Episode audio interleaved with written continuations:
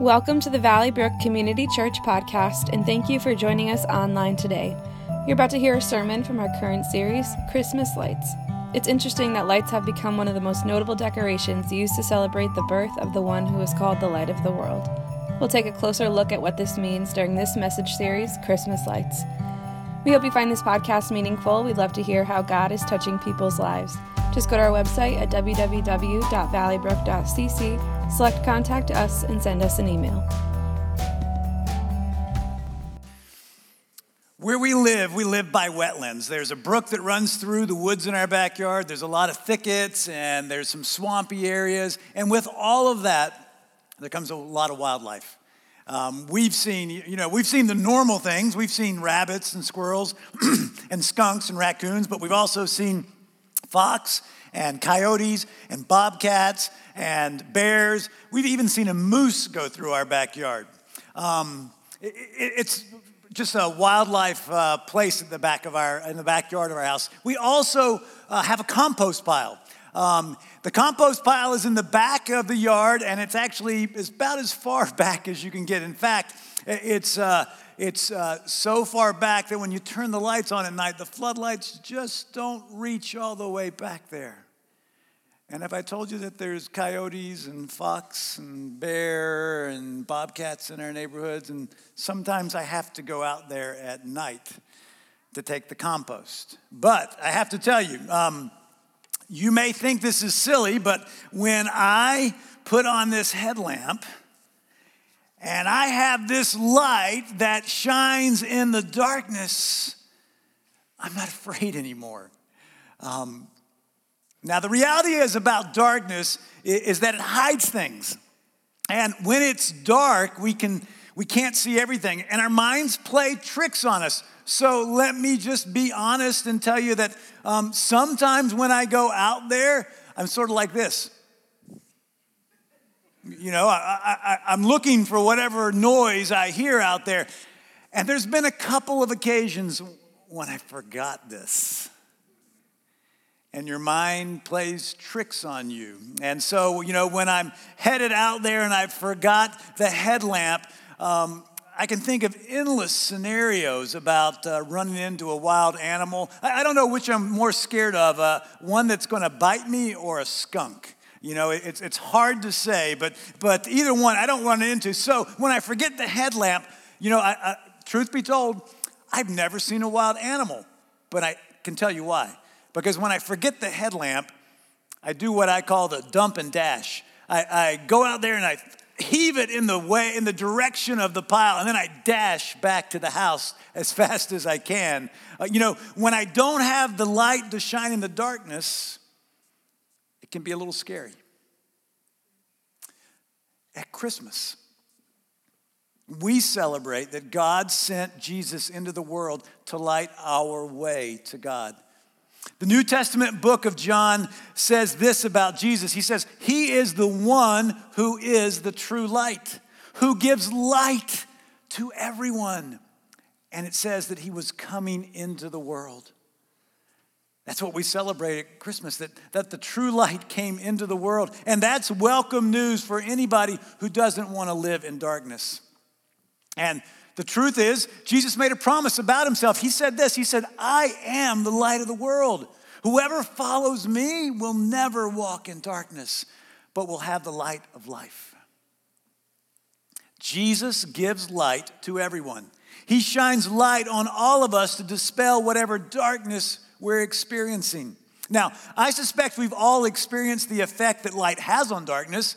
Light improves our vision, light removes the shadows, light brings warmth, light brings peace, and yes, light removes fear. So, Jesus is the light of the world, and He shines into the darkness of all of our human experiences. He shines into the fear that comes from the situational darkness that we find ourselves in. He shines into the loneliness that comes from the relational darkness that we find ourselves in. He shines into the despair that comes from the emotional darkness that we experience. He shines into guilt that comes from our spiritual darkness. And yes, he shines into death that comes from eternal darkness. I heard one speaker say this Jesus turns off the dark. Think about it. Yeah, Jesus does turn off the darkness. Now, I know it's an unusual phrase. You usually say turn on the light, not turn off the darkness. You really don't think about darkness being deactivated. But that's what Jesus does. Jesus deactivates the darkness. The reality of Jesus is that as the light of the world, he turns off the darkness on our fears, on our loneliness, on our despair, on our guilt, and yes, he even turns off the darkness of death. Let me briefly share how Jesus shines the light that turns off the darkness into each of these areas of our lives. First, Jesus turns off the darkness of our loneliness. The prophet Isaiah said that Jesus would be called Emmanuel. Emmanuel is a name that literally means God is with us. Now, think about this God sent us a gift, and every gift sends a message. So God sent Jesus because he knew we needed a message about the truth that he would be with us because we needed that. He also recognized that we would be alone without him. You know, no matter how many friends you have, when you're separated from God, there's something missing. There's the possibility that you don't have that relationship in your life. There's no greater present than His presence. That's why Jesus is called Emmanuel, God with us. So Jesus turns off the darkness on our loneliness. Jesus also turns off the darkness of our fear. Another name that the prophet Isaiah gave to Jesus is Wonderful Counselor. So Jesus is the wonderful counselor who was sent to us to give us wisdom and to free us from what frightens us. And let's face it, there's a lot in this world that frightens us, and we live in very uncertain times. Our government is in disarray, our economy seems fragile, Violence seems more prevalent than ever before, and, natural disasters seem just to lurk right around the corner. But like the light that causes the animals in my backyard to scatter, the presence of Jesus' perfect love in the human heart drives out all fear. Jesus turns off the darkness of fear. Jesus also turns off the darkness of our despair. The Apostle Paul refers to Jesus as our hope. When we have hope, there's no despair. And that's so countercultural because there is so much hopelessness in the world today. So many despair of life itself. Not just people who are down and out, but people who look like they have it all together. Professional athletes, singers, actors, chefs, and CEOs. People in a, do uh, things in a, when they're in despair, they take their lives without realizing it's a permanent solution to a temporary problem. And let me say this if, if that kind of despair describes you, don't leave here tonight without talking to me or talking to one of our leaders. Jesus died so that we could live. Jesus died so that we could have life in all its abundance. So Jesus turns off the darkness of our despair. Jesus also turns off the darkness of our guilt. Jesus' very name means the Lord saves. He comes to save us from our sin, and forgiveness is our biggest need because sin is our biggest problem. All of us have crossed lines that we know we shouldn't have, and we've sinned. So Jesus came to pay the debt we owe for our sins. If we trust Jesus, his righteousness gets deposited into our account because on the cross, our sins were paid for by his death. And we are forgiven. And sin and guilt that goes with that is gone also.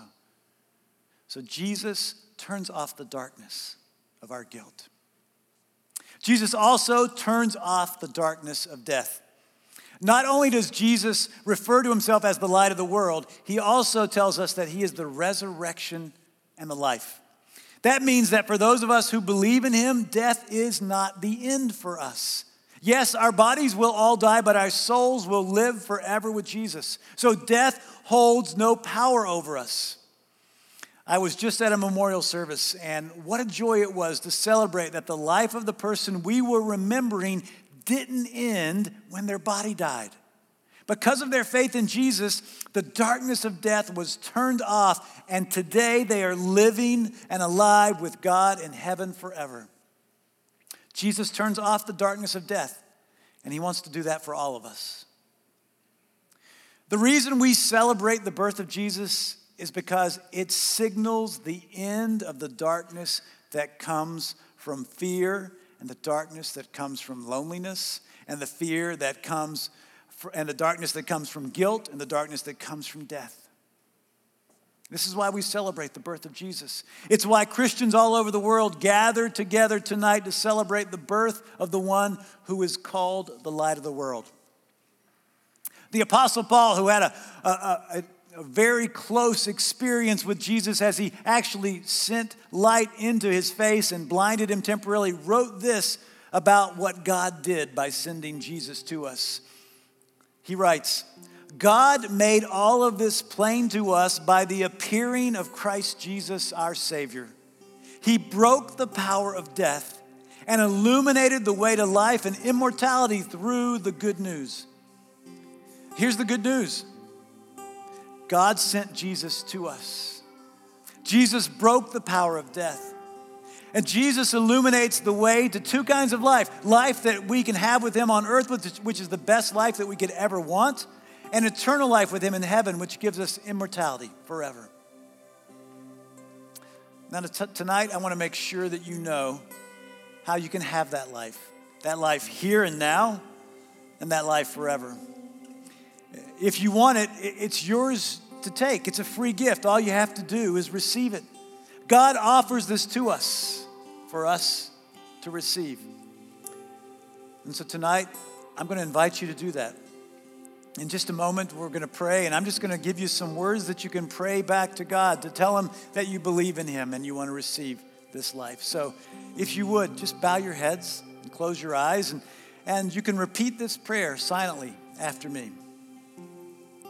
God, thank you for sending Jesus into the world. Thank you for saving me from the darkness of sin and death. Now I believe that Jesus died for my sins. And I believe he rose again to defeat death. And now I want to follow him forever. Amen. The next song that we're going to sing is a song that allows us to reflect on what Jesus has done. So, with that prayer that we prayed and, and with the words of this song, just spend some time reflecting on what Jesus has done for you.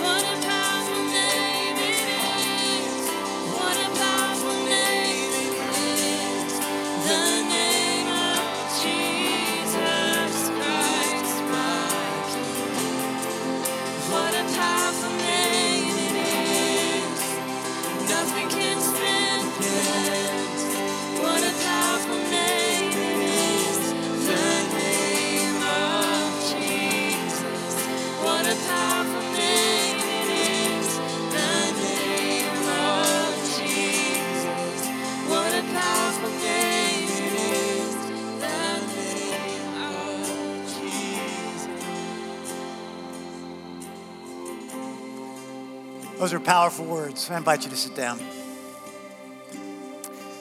You know, if you prayed that prayer, you made a significant commitment tonight, a significant step in your faith journey. So, if you would, if you did that, would you raise your hand? Just want to celebrate that you did that tonight. That's great. That's awesome. Look, if you did, uh, what I want to encourage you to do is uh, put your name and your email address on that uh, welcome card and drop it in the basket. I want to send you an electronic book just to help you uh, grow in that commitment that you've made tonight. Tonight, we celebrate the birth of the one called the light of the world. He shines into the darkness, and the darkness can never put it out. And those who believe in him will never walk in darkness.